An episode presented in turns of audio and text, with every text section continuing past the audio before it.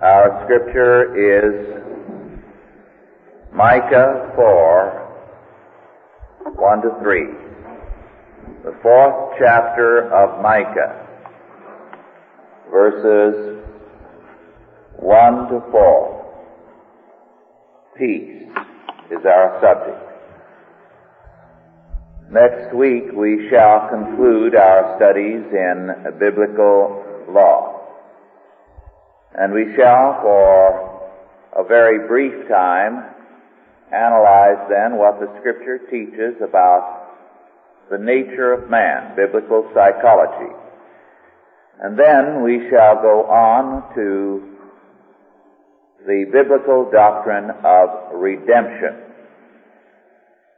Certainly all this while we have been touching on redemption. In a sense it seems backwards to the modern mind to start with the law and then the nature of man and then redemption. But let us remember that in scripture we find the clearest statement of the doctrine of redemption very late in scripture to Nicodemus. And this is not without reason. It is stated in the very beginning. But the mature statement of the doctrine comes late. And today when men tend to reverse it, they get a very superficial doctrine of salvation because they stop with ye must be born again and fail to put it in the context that scripture places it in. We shall thus conclude our studies in the law next week, begin our study of the nature of man and biblical psychology for a brief time, and then go to the doctrine of redemption. Our scripture now, Micah 4, verses 1 through 4. But in the last days it shall come to pass that the mountain of the house of the Lord shall be established in the top of the mountains. And it shall be exalted above the hills, and people shall flow unto it.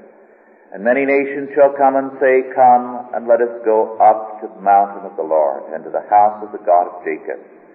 And he will teach us of his ways, and we will walk in his paths, for the law shall go forth of Zion, and the word of the Lord from Jerusalem. And he shall judge among many people and rebuke strong nations afar off. And they shall beat their swords into plowshares and their spears into pruning hooks. Nation shall not lift up sword against nation, neither shall they learn war any more. But they shall sit every man under his vine and under his fig tree. And none shall make them afraid. For the mouth of the Lord of hosts hath spoken it. If you were to go through scripture and collect the passages that deal with peace, you would find it surprising how many such passages there are. Very clearly, peace is a central purpose of God's plan for man and the earth. Peace, as Scripture describes it, is first and foremost peace with God. Then, when man is at peace with God, there is peace between man and man and between man and nature. This peace is seen as a part of many of the prophetic passages of Scripture as they deal with the future. Isaiah is full of such passages as witness Isaiah 11, 6 to 9. The wolf also shall dwell with the lamb and the leopard shall lie down with the kid. And the calf and the young lion and the fatling together and a little child shall lead them. And the cow and the bear shall feed and their young ones shall lie down together. And the lion shall eat straw like the ox and the suckling child shall play on the hole of the ass and the weaned child shall put his hand on the cockatrice's den. They shall not hurt nor destroy in all my holy mountain, for the earth shall be full of the knowledge of the Lord, as the waters cover the sea.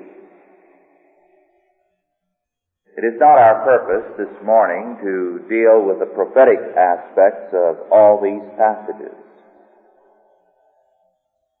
Briefly, however, prophecy does declare that God shall restore man to his original place and purpose.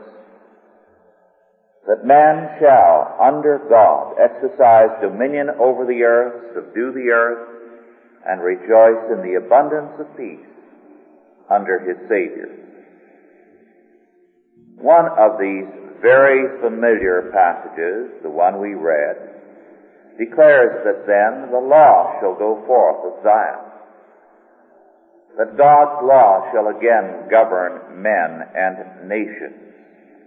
And as it gives a picture of the peace that shall prevail, in the fourth verse it says, They shall sit every man under his vine and under his fig tree, and none shall make them afraid. For the mouth of the Lord of hosts hath spoken it.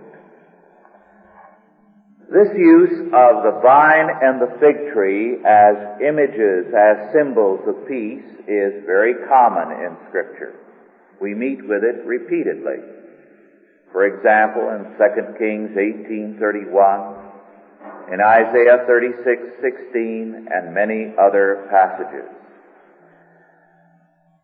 It is a familiar image of peace.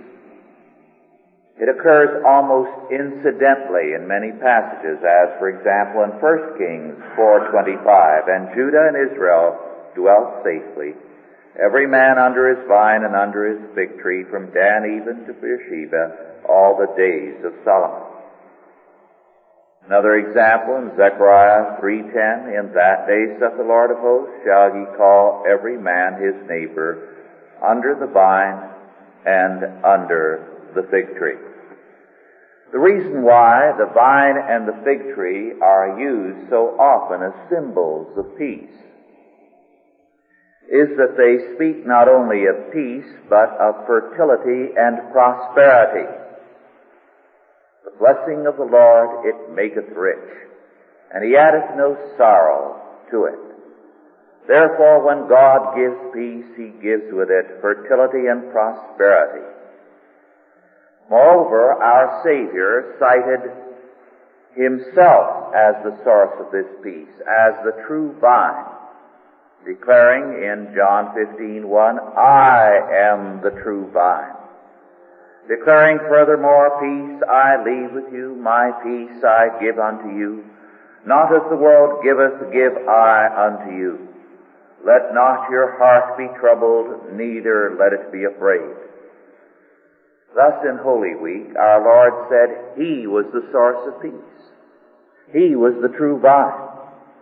He also cited the fig tree because He cursed it and in so doing made it clear to all who were with Him that Israel's peace was cursed by Him who is the true peace. Now before the fall,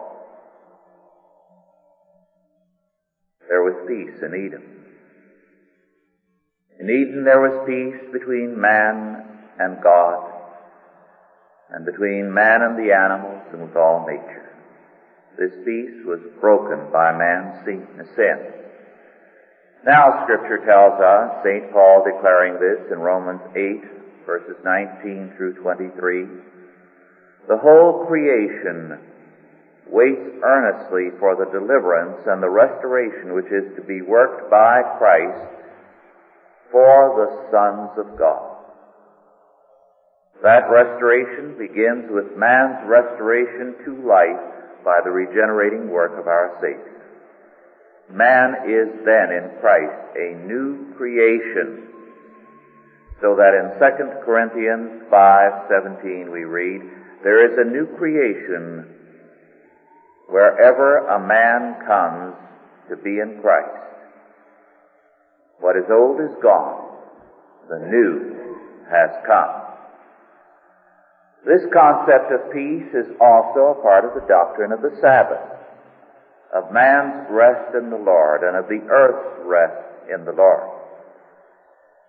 Now, this doctrine of peace, as it appears in Scripture, the vine and the fig tree, of man's peace with God and then his peace with nature is a very familiar image not only of Scripture but in the history of law.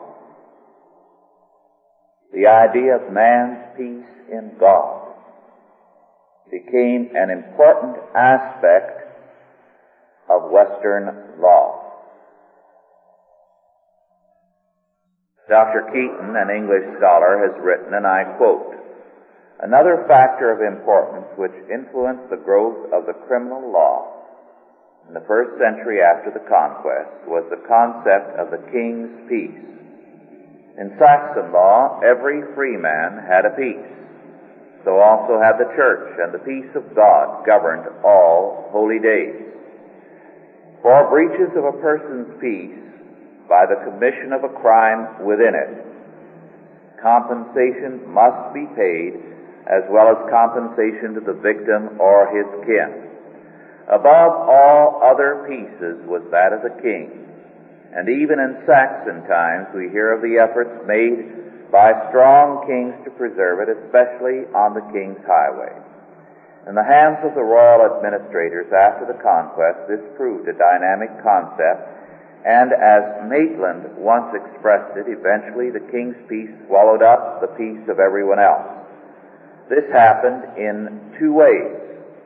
Gradually, the money payments in respect of the breach of the peace of other persons ceased to be levied, whilst the conception of the king's peace was extended to the entire realm. Any serious breach, crime thus became a breach of the king's peace and a felony.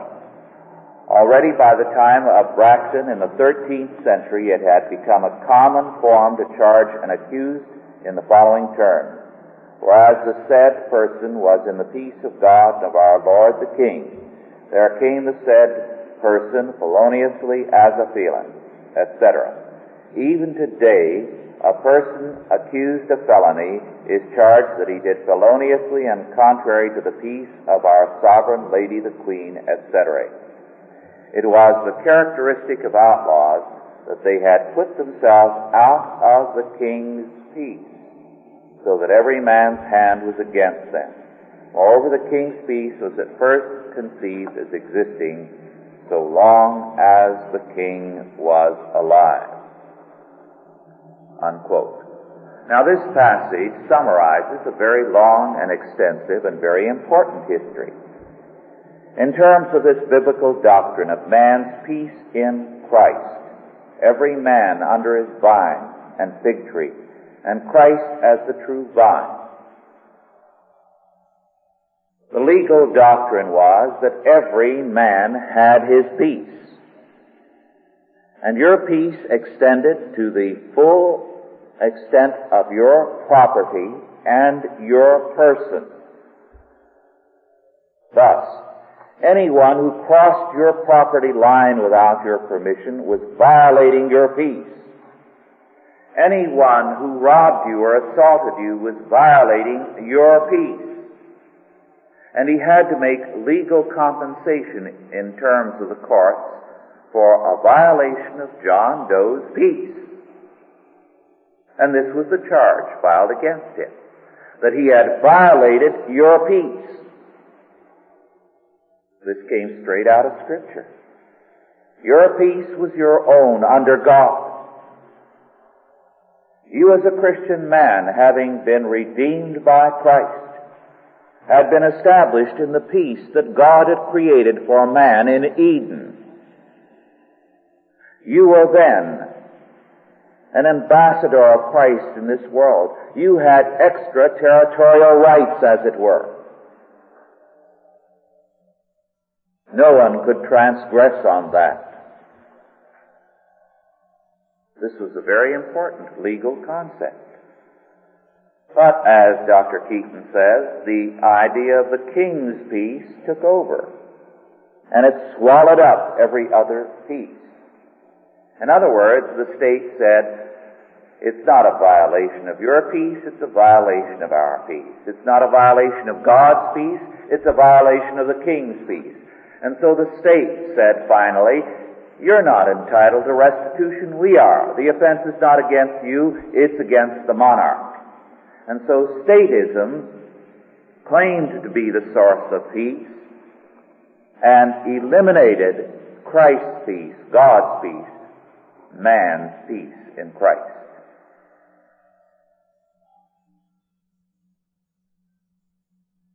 And the difference, of course, between peace when it is viewed as an aspect of God's order in Christ and peace as a product of the state, the difference between these two perspectives is vast.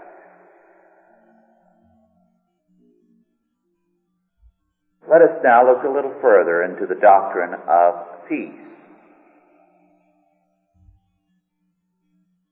Peace is a translation of a Hebrew word, shalom. We have it in Jerusalem, Salem. It is the greeting in Hebrew. Instead of saying hello, it is shalom, peace. Now peace, shalom in Hebrew, comes from the root to be whole, wholeness, soundness, health, well-being, prosperity, peace as opposed to war, concord as opposed to strife. As a result, the biblical doctrine of peace is very closely related to the biblical doctrine of salvation.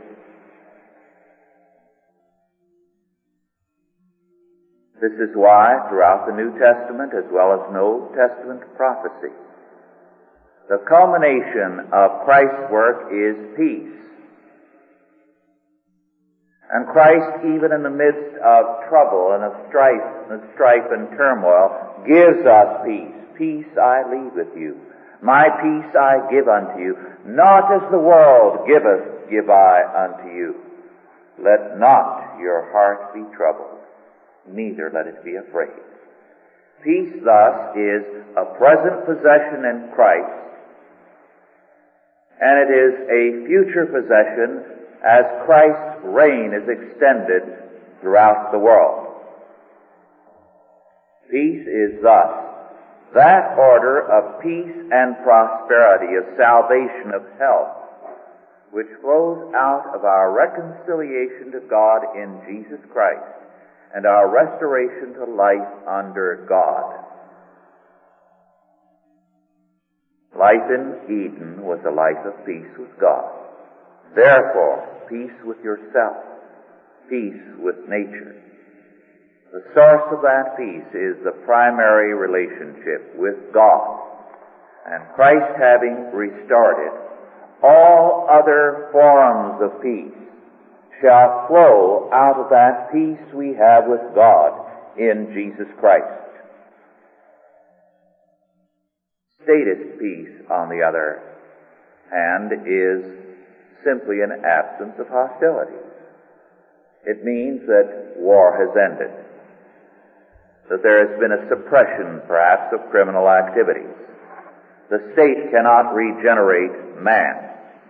It cannot even establish the limited peace it aims at. Because the power of the state is essentially the power of the sword.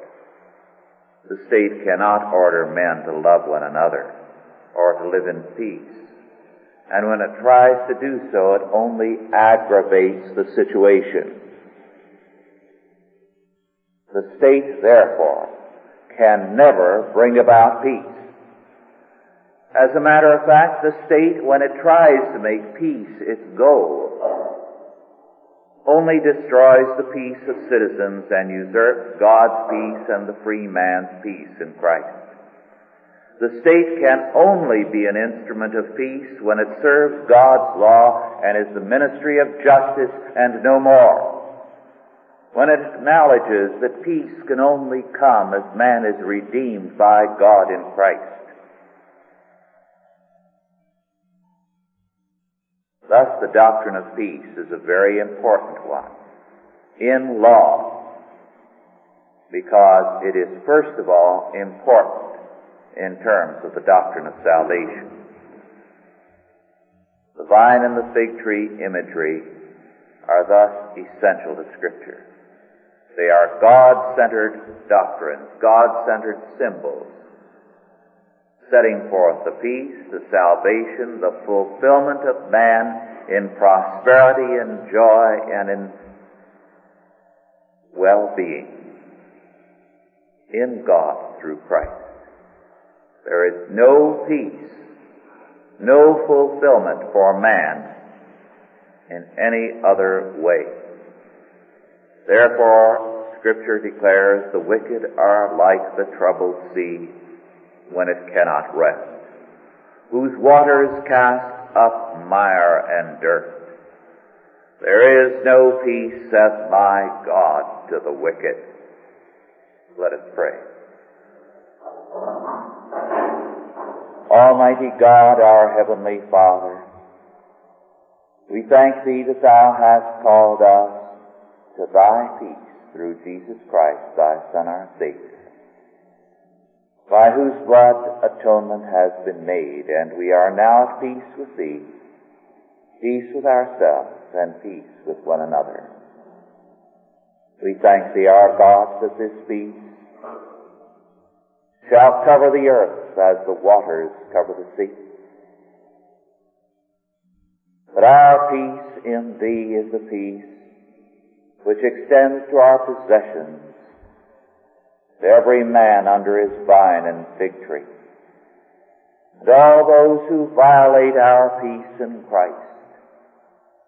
Thy hand is raised against them as evildoers. We thank Thee, our God, that having given us an inner peace in Jesus Christ, thou shalt in due time give unto thy saints an outer peace. And thy reign is fulfilled among men. Make us therefore thy servants, O Lord, unto the end that all these things may be accomplished, that we, growing in thy grace and peace, may extend the realm of thy peace among men. Bless us for this purpose, we beseech thee, in Jesus' name. Amen. Are there any questions now, first of all, about our lesson?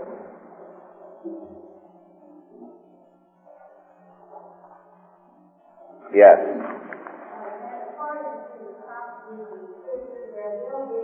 I, I can't. Yes.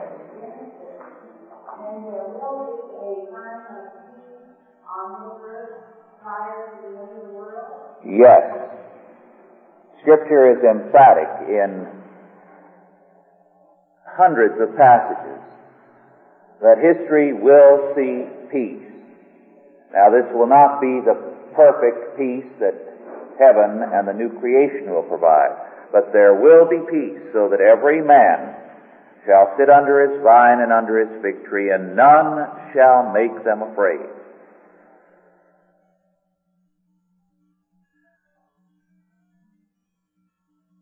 There's no way of explaining that away, you see, and calling it symbolical, because it is so unmistakable. I know that uh, some ministers try to say, well, that's just symbolism. But symbolism of what? Symbolism of what?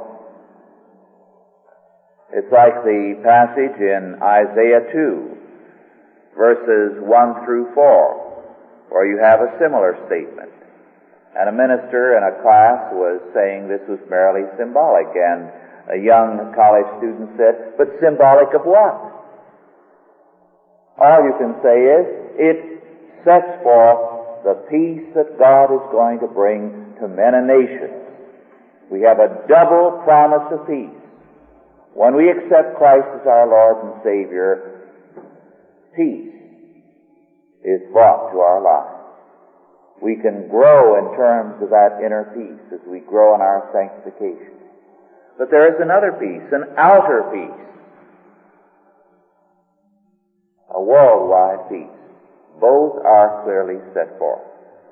Now, of course, the mistake that the ungodly make is that they try to gain this peace, on the one hand, through psychology, and on the other hand, through things like the United Nations. In both cases, without Christ. And they only aggravate the lack of peace and the warfare in man's soul and in man's world. Yes.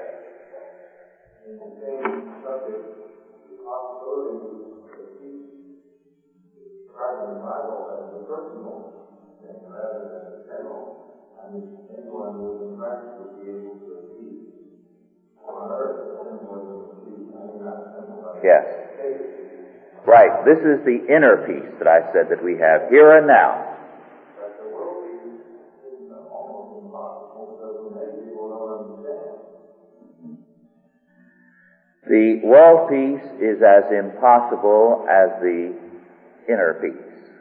Both are acts of God. We are at peace with God and have inner peace because of Christ's miraculous regenerating work. And the world peace that shall come will be the same miraculous work as men and nations, by the grace of God, are brought under His reign. When we go back and look at the Reformation, for example, and see how far Europe had gone, how reprobate men had become, how they were becoming physically degenerate as well as morally degenerate, you realize it was a miracle. A miracle that the Reformation took place and that so many people turned and believed. And again, the same thing at the fall of Rome. And we have to say that God can and will work that same miracle in due time. But of course, first men must be judged because men never come to their knees until they're driven there. One of the nice things about the earthquake is that it jolted a lot of the ungodly.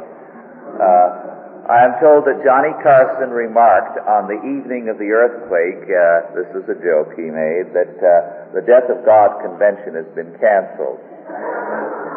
And I'm also told that large numbers of people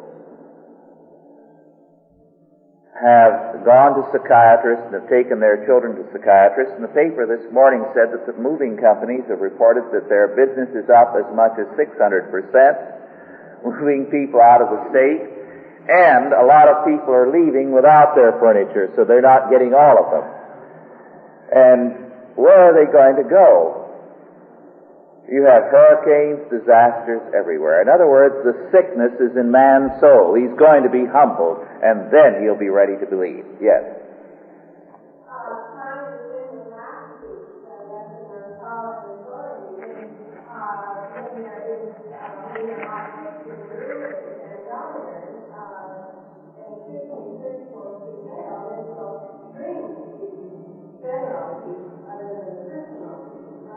Right.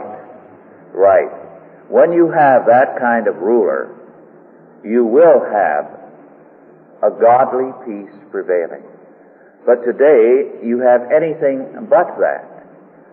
Uh, Fulton Lewis III made clear on one of his programs just recently how many congressmen there are in Washington who regularly have pot parties in their homes.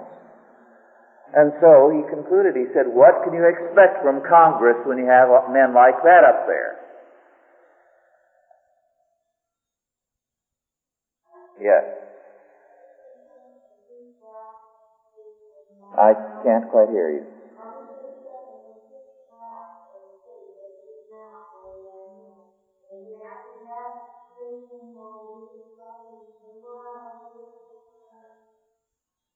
It's hard to say. It all depends on what men do. You have had more than once in history a complete collapse. When a civilization has just fallen apart. And this is what happened to Rome. Rome did not uh, get overthrown by the barbarians, really. Because the barbarians were just handfuls of people. They were little tribes. Occasionally, they might be a thousand or two or three or four or five thousand, but that was rare. It might be fifty or a hundred wandering barbarians with their wives and children who'd meander across the border. Now, Rome had far more men under arms than all the barbarians. What happened? Well, as Dr. William Carroll Bark, a Stanford historian, has pointed out, he said the Romans just didn't fight. They didn't see anything worth fighting for. And so these barbarians had come in and nobody had figured anything was worth defending. So what happened was that it really collapsed. It really collapsed.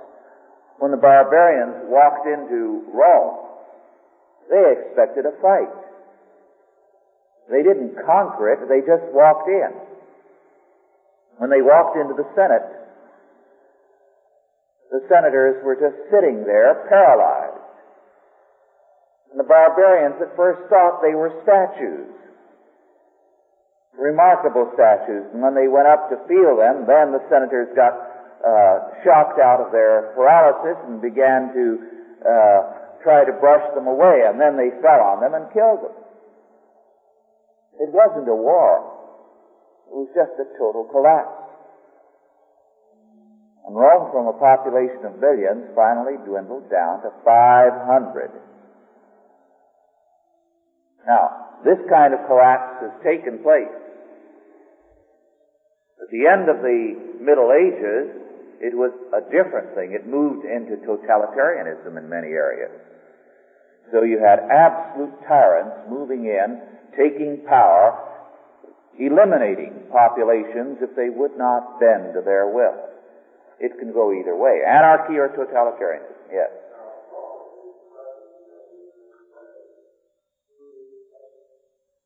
During the Middle Ages, the church having made Rome a center, little by little it came to be rebuilt, partly because so many pilgrims began to go there. Then it became an important governmental center. But for a long time it was in ruins and many of the ancient buildings, people from miles around would walk in there and pry loose the great big stones and cart them away to build their barns or their little one-room houses.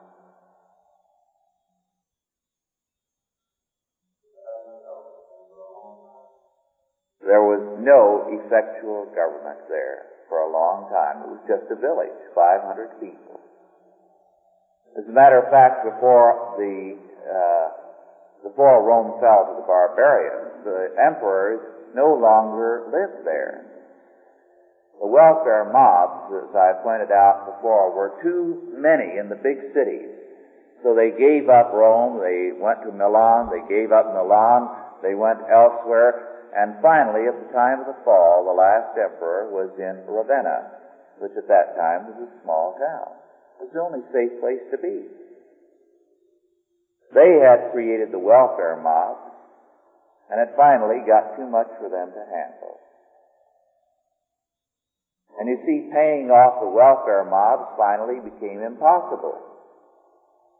Because their money depreciated to the point where they couldn't buy anything to pay off the welfare mob. Yes. What? Yes, during Solomon's reign you had a tremendous time of peace. And it was a peace that was worldwide. Solomon's power was such that he was able to maintain a very extensive peace so that Solomon's ships regularly traded with India and regularly traded not only with Spain, but apparently Ireland and England, merchant ships going there. He and the Phoenicians together, Hiram of Tyre, so that their ships went very far. As a matter of fact, there's a very interesting book that has been reprinted by St. Thomas Press, which maintains, and I think with good grounds, that Solomon's ships got their silver, and the scripture says it was a three-year round trip, from the Americas. They came to Mexico and Peru and there got their silver. And I think the evidence is pretty good. Yes.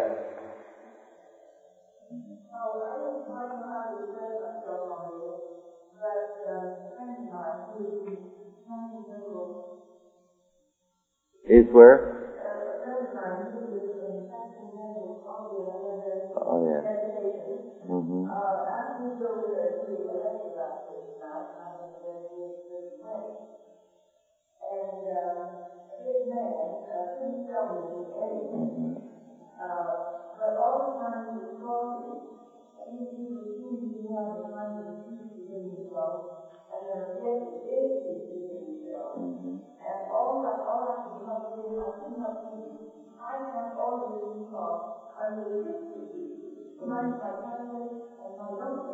Yes. Well, there are different kinds of peace, and some kinds of peace are really sick. For example, Christian scientists do have a peace and uh, calmness about them, but it comes from refusing to face up to anything.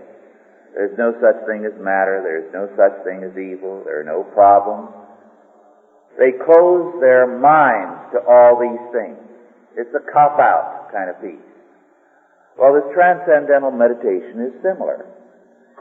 Now, there are two varieties of it. One variety says uh, that you can find peace in realizing that you are one with God, and therefore nothing can affect you. The other, that nothingness is ultimate, and therefore nothing is any important.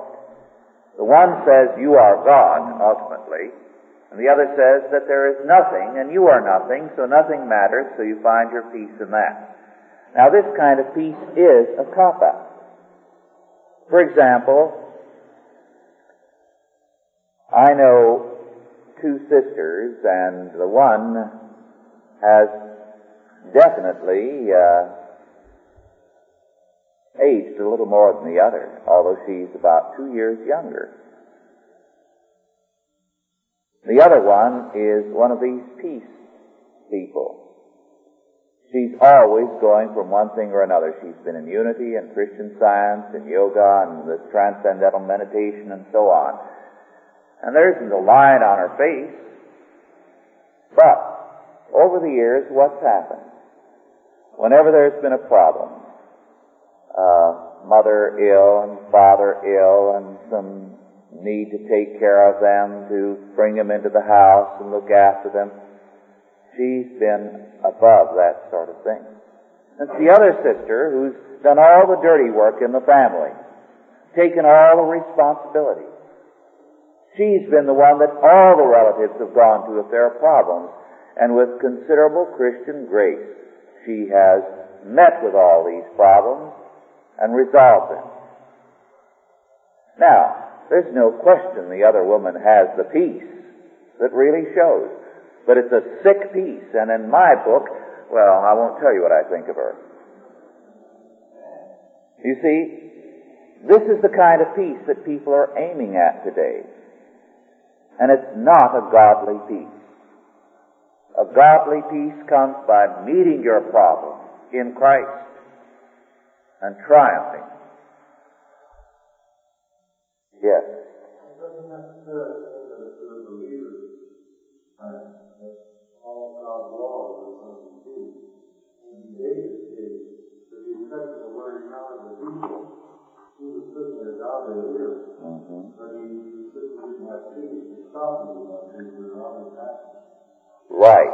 But you see, so, uh, Solomon's peace rested on David's peace. In other words, your children have peace because you're doing some fighting for them. Some working, some fighting. You're protecting them. And thus it is that maybe our generation is the generation that's going to establish the foundation for the peace of the next generation. So before you can have peace, you very commonly have to have a lot of war. And because Saul had helped destroy the peace of Israel, David had to undo what not only Saul but some of others uh, prior to that had uh, had undone or had done. He had to eliminate many enemies who had taken portions of Israel's territory, who had claimed rights of tribute over Israel. So he had a lifetime of fighting to do to establish peace. But there was more peace in the land during his day than for some time previously, precisely because in spite of the warfare, there was prosperity rising. There was security arising within the land. Yes.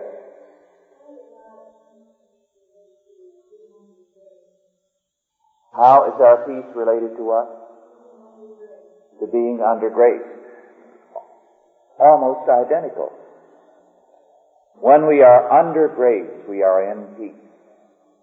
Because it is the grace of God which brings peace to us. And the word peace is very closely related to the word salvation. It has a cognate meaning. Both mean health, victory, well-being, prosperity, so they're like, well, the words liberty and freedom, they really mean the same thing. So in the biblical sense, peace and salvation are different sides of the same thing, and grace is the foundation of peace and salvation in the biblical sense.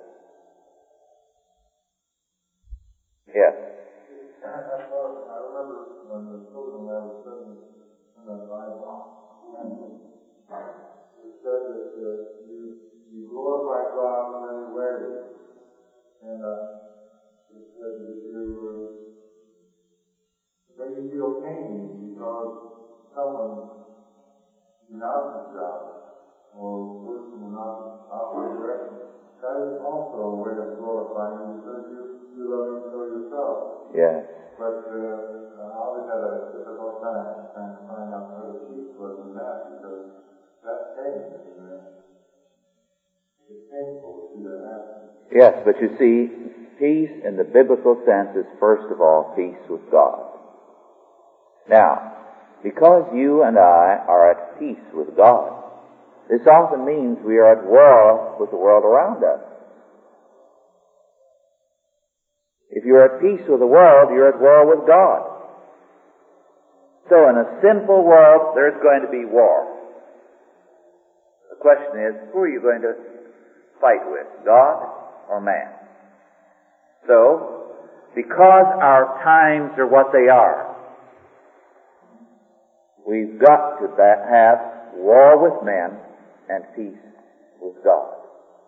When you go back and study the lives of some of the great saints of old, you find that all their troubles very often began when they were saved.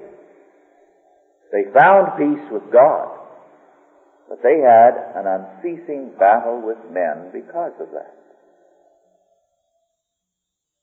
Remember, when Calvin, who could have been a very quiet scholar and said, I'm not going to get involved, and won fame and prestige and uh, a very secure position with one of the universities of the day, or as a lawyer to the King of France.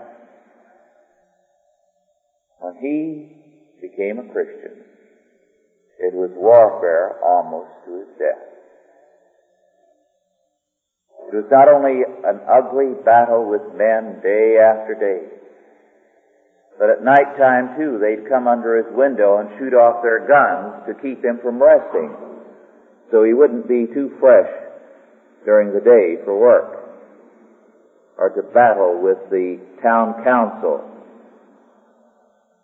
Not only that, when he'd start down the street, they'd sick the dogs on him. So it was difficult for him to walk down the street. Uh, this you don't get in the textbooks. They talk about him as the tyrant of Geneva.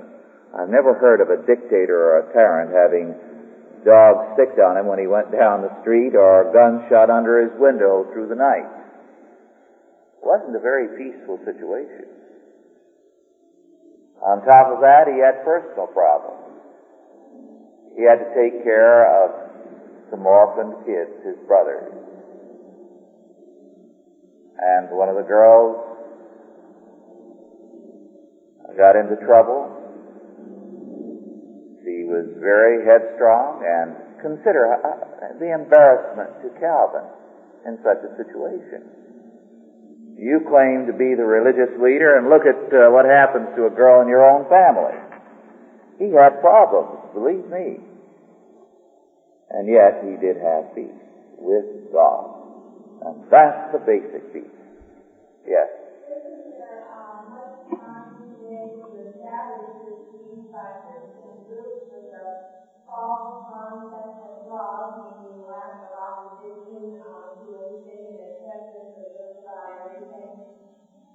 I couldn't uh, state it any better than you did. It's this false peace that you're describing that people are striving for today in the name but not in the Spirit of Christ.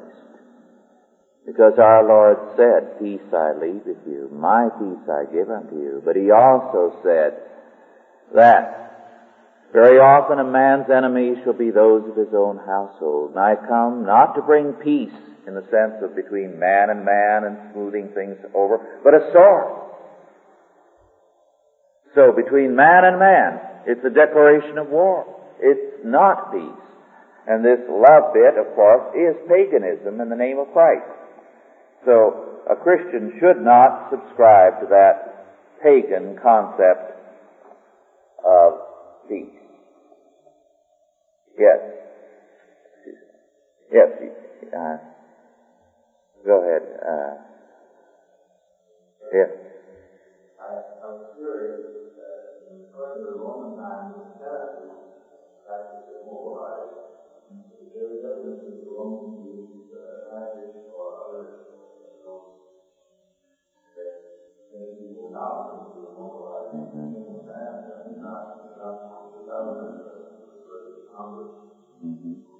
They experimented with everything in those days as people do now, but their basic paralysis was a moral paralysis.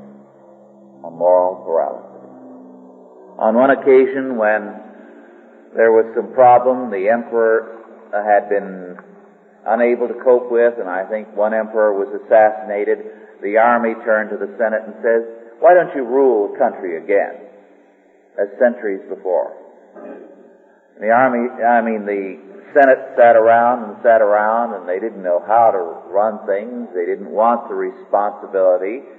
So they finally said, well, you pick an emperor and let him run it and we'll criticize.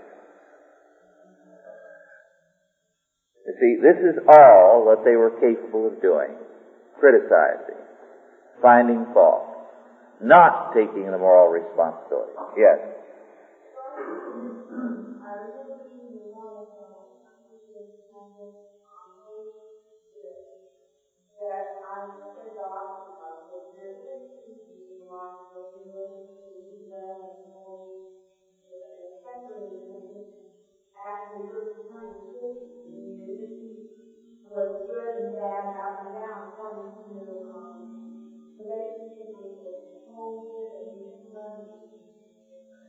That's a partial truth. But how does the Holy Spirit indwell within us? It's to the degree that we are obedient, that we obey God's Word. So, a great deal of the modern cultivation of the Spirit is really a pagan cultivation of things like love and peace for its own sake. It's not the gift of the Spirit. Our time is really about up. there's one small item from yesterday's paper that I'd like to share with you. It rather tickled me. And it was simply this that six Associated Press bureaus across the country ran a test on mails. And they found out that the use of the zip code actually slows down the mails. Now, we've been using the zip code for almost 10 years, and it was supposedly uh, to help speed up the mail, and they thought that they were going to invent a machine whereby everything would be automated, and the machine would read the zip code, the numbers, and sort the mail I believe they did have such a pilot post office. Was it in Rhode Island? They put out a stamp about 10 years ago of the first automated post office, a picture of it. Unfortunately, instead of sorting the letters, it chewed them up. And now this Associated Press study indicates that whether it's local mail or across country, the zip code doesn't help. It slows up the mail. This is progress. Let's bow our heads now for the benediction.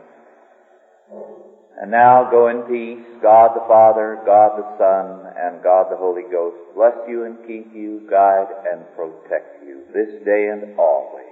Amen.